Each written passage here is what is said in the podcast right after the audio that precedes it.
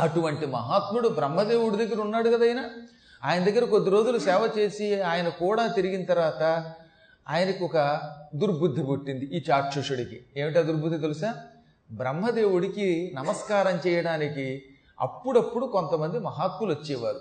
ఆ వచ్చేవాళ్ళలో వశిష్ఠుడి లాంటి వాళ్ళు విశిష్టులు ఉన్నారు దేవతలు ఉన్నారు బ్రహ్మదేవుడి యొక్క ఆత్మీయ శిష్యుడైన బృహస్పతి శుక్రాచార్యుడు ఇటువంటి వారంతా వచ్చేవారు. వచ్చినప్పుడల్లా బ్రహ్మదేవ నువ్వు స్వయంభూ నీ అంతటి నీవు పుట్టినవాడివి. ఇన్ని లోకములకి మూలకారకుడివి. పద్నాలుగు లోకములను అవలీలుగా సృష్టించి ప్రాణులకు ధారణాది శక్తులు ఇస్తున్నవాడివి. జ్ఞాపక శక్తి నీ భిక్ష. వాక్కు నీ భిక్ష. అపూర్వ మంత్రశక్తులు నీ భిక్ష. మాకు ఆహారం ఇచ్చేది నీవు విహారం ఇచ్చేది నీవు వస్త్రములు ఇచ్చేది నీవు నీవు లేనిదే లోకములు లేవు అని పరిపరి విధములుగా బ్రహ్మని ప్రశంసించేవారట. అది తప్పు కాదుగా మరి బ్రహ్మదేవుడు సృష్టికర్త. ఆయనే సామాన్యుడా. ఆయన పదవయ్యాక విష్ణువులో కలిసిపోతాడు. ఆయనకి వేరే అస్తిత్వం ఉండదు. అంటే విష్ణువే ఆయన. అందుకే బ్రహ్మ పదవి ఆఖరి పదవట. ఇంకా బ్రహ్మ పదవి తర్వాత వేరే పదవి ఎందుకు లేదో తెలుసా? ఒకసారి బ్రహ్మ పదవిలోకి అడుగు పెట్టినవాడు ఆ పదవి పూర్తయ్యాక పూర్తిగా విష్ణువులో లీనమైపోతాడు. ఆయనకి పునర్జన్మ ఉండదు. అది మరి ఎంత ఉత్తమ స్థాయి?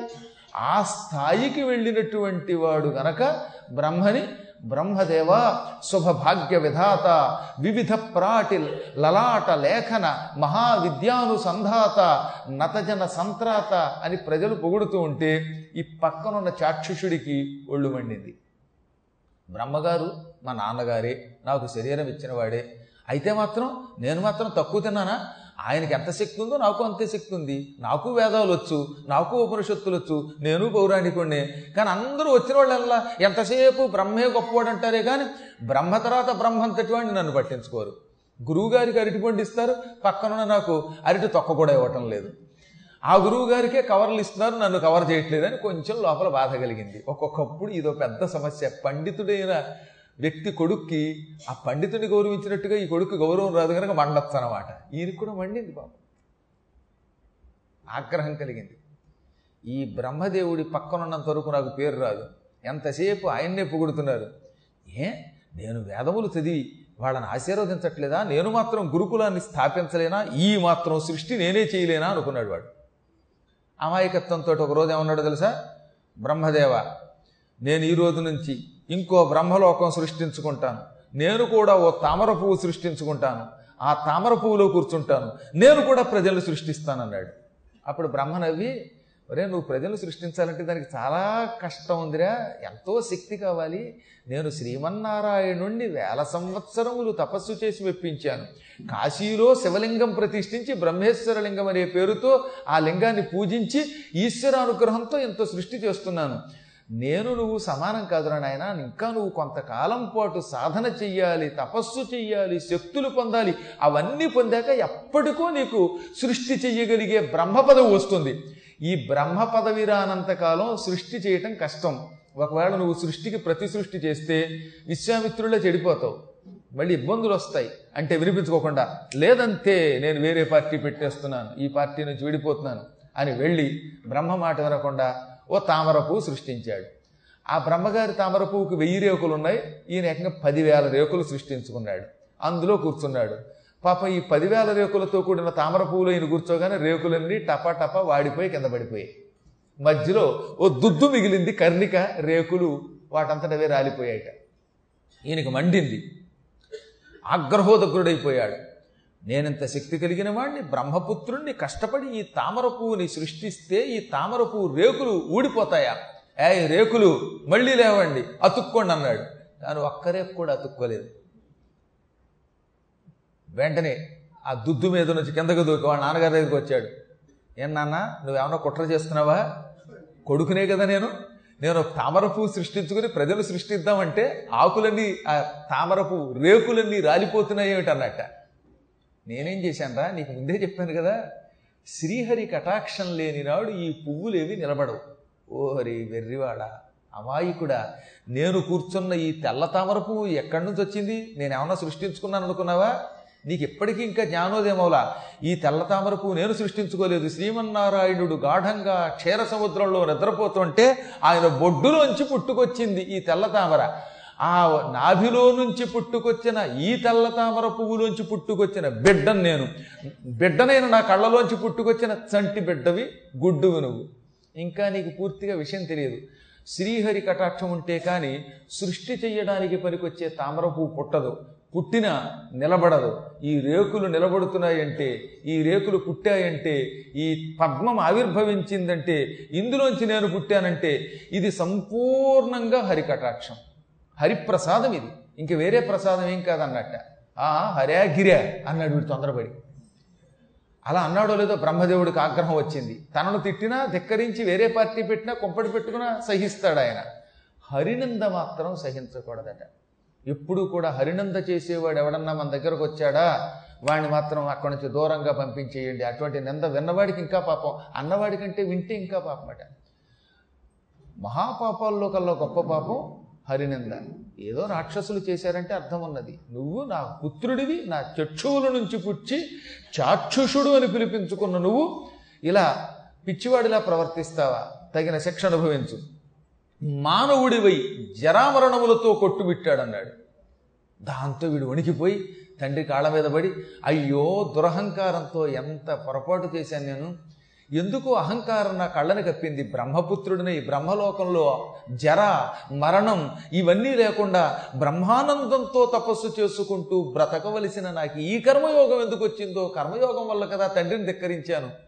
అని ఏడ్చి కాళ్ళు గట్టిగా పట్టుకుని నేను ఈ మానవ జన్మ భరించలేను. మానవ జన్మలో ఏమున్నది? జననం.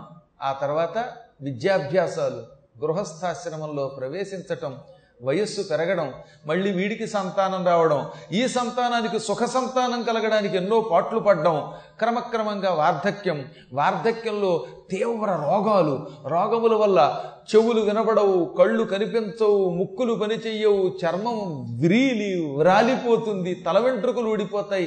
క్రమక్రమంగా ఆయువు నశించిపోతుంది మరణం పొందుతాడు. మృత్యు అస్థి ఇది మర్త్య మృత్యువు ఉన్నది కనుక మర్త్యుడు అని పేరు. మర్త్యుడు అంటే మరణము కలవాడు. మృత్యువు కలవాడు అని అర్థం. ఈ మృత్యువుతో కూడిన జీవితం నాకొద్దు ఇది అయిన తర్వాత మళ్ళీ పుడతాం మళ్ళీ చేస్తాం. మళ్ళీ పుడతాం మళ్ళీ చేస్తాం. బాబు ఈ భయంకరమైన జనన మరణ చక్రంలో నేను పడలేను. నువ్వు తండ్రివి. అనుగ్రహించు. శాపం నుంచి నాకు విముక్తి కలిగించని కాళ్ళు గట్టిగా పట్టుకుని ఏడ్చాడు. పశ్చాత్తాపంతో ఏడ్చాడు. పశ్చాత్తాపానికి మించినటువంటి ప్రాయశ్చిత్తం మరొకటి లేదు కనుక ఆయన జాలిపడి అయితే ఓ పని చేస్తున్నాను నువ్వు వరసగా మూడు జన్మలు ఎత్తి ఇలాగే ఈ జనన మరణ చక్రంలో పుట్టడం పెరగడం చావడం పొందుతావు. నాలుగవ జన్మలో ఒక మహామనువు అవుతావు. ఆ మనువు అయిన తర్వాత తిరిగి నా లోకానికి వచ్చేస్తావు బ్రహ్మలోకానికి వస్తావు నా పుత్రుడిగా ఇక్కడుండి హాయిగా సుఖాన్ని పొందుతావు. ఈ భయంకరమైన జరామరణములతో కూడిన జీవితం పొందవు. ఇకనైనా వినయంగా ఉండు. ఒక్క మూడు జన్మలు మానవ జన్మ ఎత్తిన తర్వాత ఆ మానవ జన్మలో ఈ మరణం ఎలా ఉంటుందో రోగం ఎలా ఉంటుందో వార్ధక్యం ఎలా ఉంటుందో కష్టాలు ఎలా ఉంటాయో ఆకలి ఎలా ఉంటుందో దప్పిక ఎలా ఉంటుందో ఇవన్నీ రుచి చూడు. పో అన్నాడు. ఒక్క దెబ్బకి ఆయన భూలోకంలో పడిపోయాడు. ముందుగా పాపం ఒక రైతు ఇంట్లో పుట్టాడు. ఆ రైతు కాయ కష్టం చేసి బతికేవాట. ఆ రైతు ఇంట్లో పుట్టి ఓహో ప్రజలు అన్నం తినాలంటే ఇంత కష్టపడాలా? ఇంతమందికి అన్నం పెడుతున్న రైతు ఇంత శ్రమజీవా? అని పాప ఆ రైతుకి ఎంతో సేవ చేశాడు. నిజంగా మనం కొంతమంది యొక్క రుణం తీర్చుకోలేం. కర్షకుల రై- యొక్క రుణం రైతుల యొక్క రుణం చాలా కష్టపడి తీర్చుకోవటం. తల్లి రుణం తండ్రి రుణం తర్వాత మళ్ళీ గొప్పవాడేవాడు అంటే రైతు అన్నారు పురాణాల్లో చెప్పిన మాట ఒక రైతు ఎంతో కష్టపడితే మనం వాళ్ళు ఎంత అన్నం తింటున్నాం కదా మరి? ఇన్ని పురాణాలు చెప్పినా ఈ రెండు గంటలు అయ్యాక మళ్ళీ అక్కడ పులిహోర కోసం పెడుతున్నాం ఆ పులిహోర ఎక్కడి నుంచి వచ్చింది? రైతు పండించేటటువంటి బియ్యం నుంచి వచ్చింది. ఎప్పుడన్నా శనగలు పెడుతున్నారా మనకి ప్రసాదం? ఆ శనగలు రైతు పండిస్తే వచ్చింది. ఆ రైతు ఎన్ని కష్టాలు పడాలండి పాపం? కూలివాళ్ళ బురదలోకి దిగి అందులో ఉన్న కలుపు తీసి నాగలితో దున్ని అందులో నీళ్ళు పోసి విత్తనాలు వేసి నారుమడి వేసి మళ్ళీ ఆకుమడి వేసి ఇవన్నీ ఎన్ని పనులు చేస్తే అవుతాయి ఆ పనులన్నీ? పాపం మళ్ళీ పంట చేతికొచ్చేలోపు అకాలంలో వర్షం కురిస్తే బాధపడతారే? మళ్ళీ సకాలంలో వర్షం పడకపోతే బాధపడతారే? ఈలోపు చీడ పీడ వచ్చి పంట తింటే ఎంత బాధపడతారు? కాబట్టి వాళ్ళు మన ఇంటికి వస్తున్న ఒక తోటకూర బచ్చల కూర ఒక గోంగూరో లేకపోతే ఆవకాయో ఓ మాగాయో ఈ పచ్చళ్ళు తింటున్నామంటే ఈ మామిడికాయ బద్దలు మన ఇంటికి వస్తున్నాయంటే వంకాయ వస్తోందంటే టెంకాయ వస్తోందంటే ఈ బెండకాయో దొండకాయో ఇంకోకాయో వస్తోందంటే ఇవన్నీ రైతుల యొక్క కష్టం. అటువంటి రైతు ఇంట్లో పుట్టి కష్టం అంటే ఏమిటో చూశాట ఈయన కష్టపడ్డాడు ఎండకెండాడు వానకి తడిశాడు శ్రమించాడు ప్రజలకు ఎంత అన్నదానం చేశాడు. చివరికి ఆ జన్మలో ముసలితనంలో శరీరం విడిచిపెట్టేశాడు. మళ్ళీ రెండవ జన్మ ఎత్తాడు. ఈ రెండవ జన్మలో ఓ మంచి వ్యాపారింట్లో పుట్టాడు.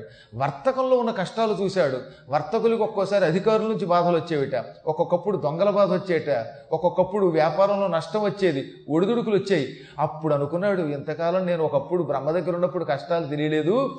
వర్తకులకు ఉండే కష్టాలు ఇన్ని ఇన్ని కావు. ఏదో డబ్బు సంపాదించేశాడు ఒక్కసారి అనుకుంటా ఒక్కసారి రాదు. వాళ్ళు కూడా రేయింబవాళ్ళు కంటి మీద కొనుక్కులేక ఎన్నో కష్టాలు పడి దౌర్భాగ్యులైనటువంటి అధికారుల వల్ల ఒక్కోసారి ఇబ్బందులు పడి రాజబాధలు పొంది దొంగల బాధలు పొంది ఒక్కోసారి నష్టాలు పొంది కష్టాలు పొంది ఎంతో కష్టపడితే ఈ స్థాయికి వచ్చారని కనిపెట్టాడు. వాళ్ళ కష్టం కూడా కనిపెట్టాడు.